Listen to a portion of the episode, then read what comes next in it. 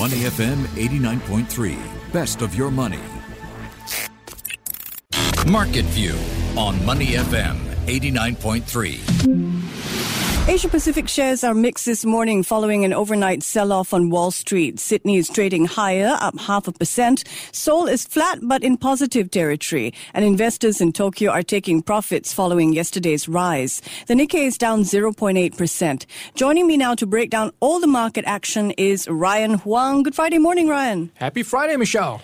You start this morning with a company that's at the heart of the meme stock craze. I'm not talking about GameStop, not even A M C, although those companies certainly have had wild rides over the past year. As retail investors exercise their might, now think for a moment about where the hype over these stocks began. Where did people trade tips, talk about taking on mighty hedge funds, and boast that their picks would go to the moon? Reddit, right?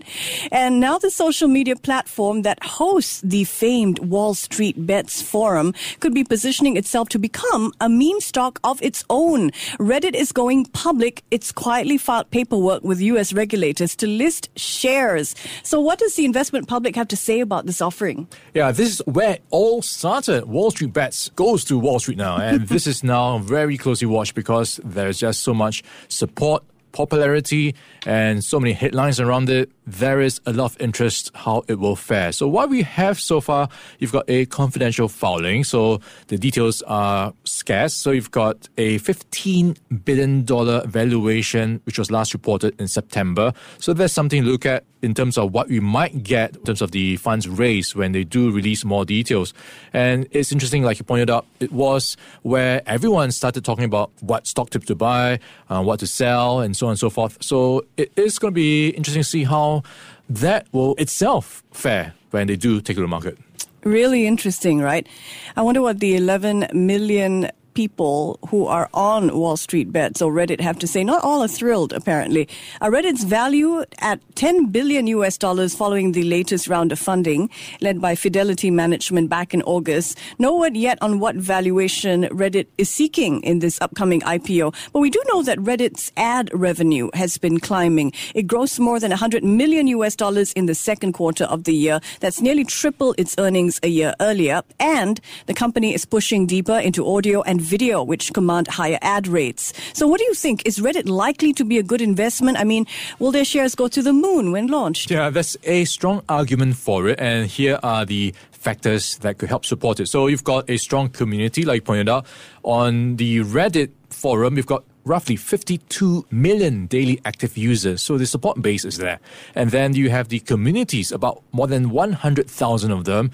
So if you've got all these subreddits like Wall Street Bets and so on and so forth. So the interest is there. The recurring or returning users will be there. And the revenue jumped threefold, like you pointed out. So the growth story for revenue is there.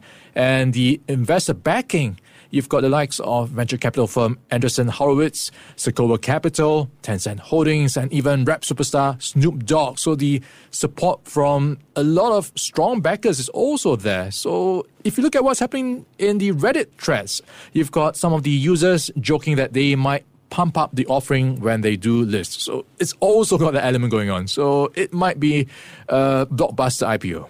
We'll keep a close eye on Reddit's I P O price once it is made public. It's certainly going to attract a lot of eyeballs. Reuters reporting that Reddit is targeting a fifteen billion U S dollar valuation, which would be fifty percent higher than just a few months ago. All right, let's bring the conversation home where investors and analysts are still assessing the impact of the government's surprise curbs to cool the property market. Second home buyers and foreigners will have to pay higher additional stamp duties. The government is also planning to increase the supply of public and private housing. I had a great conversation with Propnex C E O Ismail Gafoor about this yesterday, and you can still check it out on audio, on Spotify, or watch the video on YouTube. And he notes that first-time home buyers are likely the biggest winners from these new measures. So, Ryan, who are likely to be the biggest losers if we take a look at market reaction? Yeah, so what we have in terms of knee-jerk reactions at least is the first day after the announcement was made, you've got investors reacting by selling first and asking questions later. So you've got C D L, C D Developments, down as much as four point one percent in the early hours before closing down by two point seven percent. Other developers also managed to trim their losses. U O L was down zero point eight percent after declining as much as three percent. Oxley Holdings, that was down two point one percent at a close. Guocoland, lower by zero point seven percent. Even Propnex itself was down three point nine percent. So it's all a bit of a more cautious tone across the property market, as we maybe could see some potential investors or buyers sitting on the sidelines to wait for the dust to settle around the latest measures. Yeah, opinion on the impact of the cooling measures is still mixed. The Real Estate Developers Association of Singapore questioned the timing of the curbs, coming as they do just as the property market is emerging from the challenges of the past year and a half. Other analysts think the measures' impact will be limited, or as Bloomberg puts it, a short term fix in a bullish market. Walk us through these two arguments. Yeah, I guess the comments from Redus isn't a surprise, because you would expect that from a developer to say, hey, you don't want too stringent uh, rules or rules to curb the market sentiment, right? So you've got that happening with the backdrop of how buyers or investors could be paying higher stamp duties when they want to get their second property. So that is in focus, um, where they talk about how it could add immense pressure, because it's not just A B S D for buyers and investors. It's also about how the developers themselves will be paying higher duties when they have to buy the land sites. So that's something that could also be a factor when they price the properties down the road after constructing them. So that's something they are keeping an eye out for. For developers, they have to pay higher stamp duties of thirty-five percent, up from twenty-five percent when they purchase residential projects. So this is going to be something to watch out for in the years ahead. And if you look at another point of view, you've got some people saying, hey, we've had property measures before. Mm. And months after that, years after that, it's back to status quo, where prices continue to go up. So some analysts at least are expecting the same thing to repeat itself, for the dust to settle and prices to go up. And you have to also remember, a lot of the buying is done by local buyers, you and me, I'm Singaporeans. And we will still need to buy houses, property. And so much so, as we get the population size going up, we will need more homes. So there is a strong argument for prices to continue going upwards. But I guess it's going to be a matter of pace, how fast it will go up.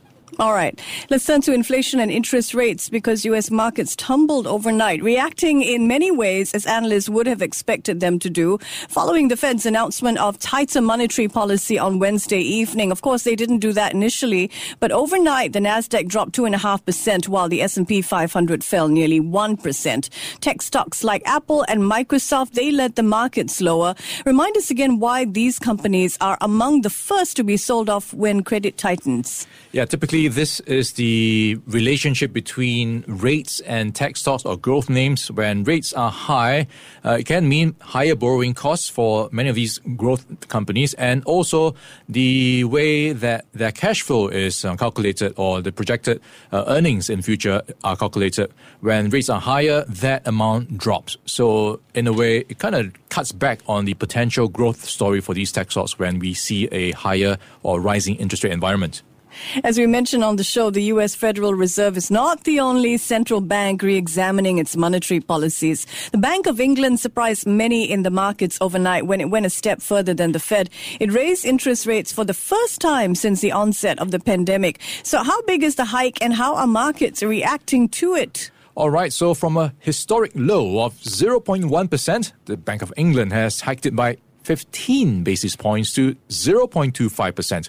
And this is the first time it has hiked rates since the pandemic started. So worth noting. And also worth noting is how they have kind of um, diverged from the other central banks by leaning towards addressing inflation more urgently, because um, everyone's talking about inflation these days, but the Bank of England a bit more concerned about it, so much so that they have decided to act first. And this is with the backdrop of U K inflation hitting a ten-year high in November. The consumer price index was up five point one percent, and this is something they are more worried about relative to the potential risks to the economy that COVID nineteen might pose. So for many central banks, they've been having to do this balancing act, or having to decide between left and right. Do we address inflation mm. or do we keep rates low to mm. revive the economy? So the Bank of England a bit more worried about inflation these days. Here in Asia, central banks in Indonesia and the Philippines are holding steady. No interest rate hikes for the moment. What are central bankers saying, though, in terms of whether they are going to follow the Fed's lead as it tightens credit? Yeah, so this is one to watch as we see other central banks around the world start to take the lead from the F O M C on their tightening tone. So central banks in Indonesia and the Philippines so far have managed to hold on to their key interest rates, and this is with a view to help their economies recover. So in a way, they are leaning towards the economy, prioritizing that recovery picture rather than addressing the inflation part first. So something they may be feeling that inflationary pressures may fade sometime next year. That is also the view of many analysts as well. So we'll see how this pans out in terms of the supply chain disruptions and also the commodity prices. Will they continue to stay lofty? And maybe then they could change their tone. Mm. So we'll see how that pans out next year. We turn now to the world in COVID. There are two headlines I want to examine today, Ryan. The first has to do with Johnson and Johnson. The vaccine maker got some pretty bad news from U S regulators overnight. Tell us more, Ryan. Okay, so the C D C is recommending Pfizer and Moderna vaccines over Johnson and Johnson jabs for adults due to rare blood clot cases. So it has confirmed fifty-four cases of people developing uh, blood clots and showing low blood platelet levels following Johnson and Johnson's vaccination. So something that could be a bit of a dent for J and J. Meanwhile, in the U K, rising COVID cases have forced Queen Elizabeth's hand. What's going on here? Okay, so I'm afraid no pre-Christmas lunch for Queen Elizabeth because COVID nineteen cases are soaring in the U K. This really started me thinking, what does she have for lunch? Oh my goodness me. Um... I don't know, but I'd like to be at the table. Well, there's no lunch, so you can't go. Maybe next year. Not this time. All right, time for up or down. Let's start with Isetan. All right, Isetan, that is going to be a down for me. So it's been trying to sell its space at Wisma Atria, but it has announced it has been unsuccessful. No one wants to pick it up, even though it's on Orchard Road. So mm. the investor reaction saw its stock price down thirteen point six percent. A little bit out of the way, that particular Isetan. You know, it's got to be a destination by itself, and parking at Wisma is not the most fun thing to, you know, have to experience in life. Uh, next, let's look at Adobe. All right, so this is a stock we've talked about earlier this week because yeah. of that weak guidance. And it had its second worst day in the past ten years. Its stock price plunging ten percent on that weak outlook. Another down, hey, for Adobe, uh, ten percent down after missing analyst estimates on forward guidance. And this, by the way, is the stock's second worst performance in a decade. All right, what about SenseTime?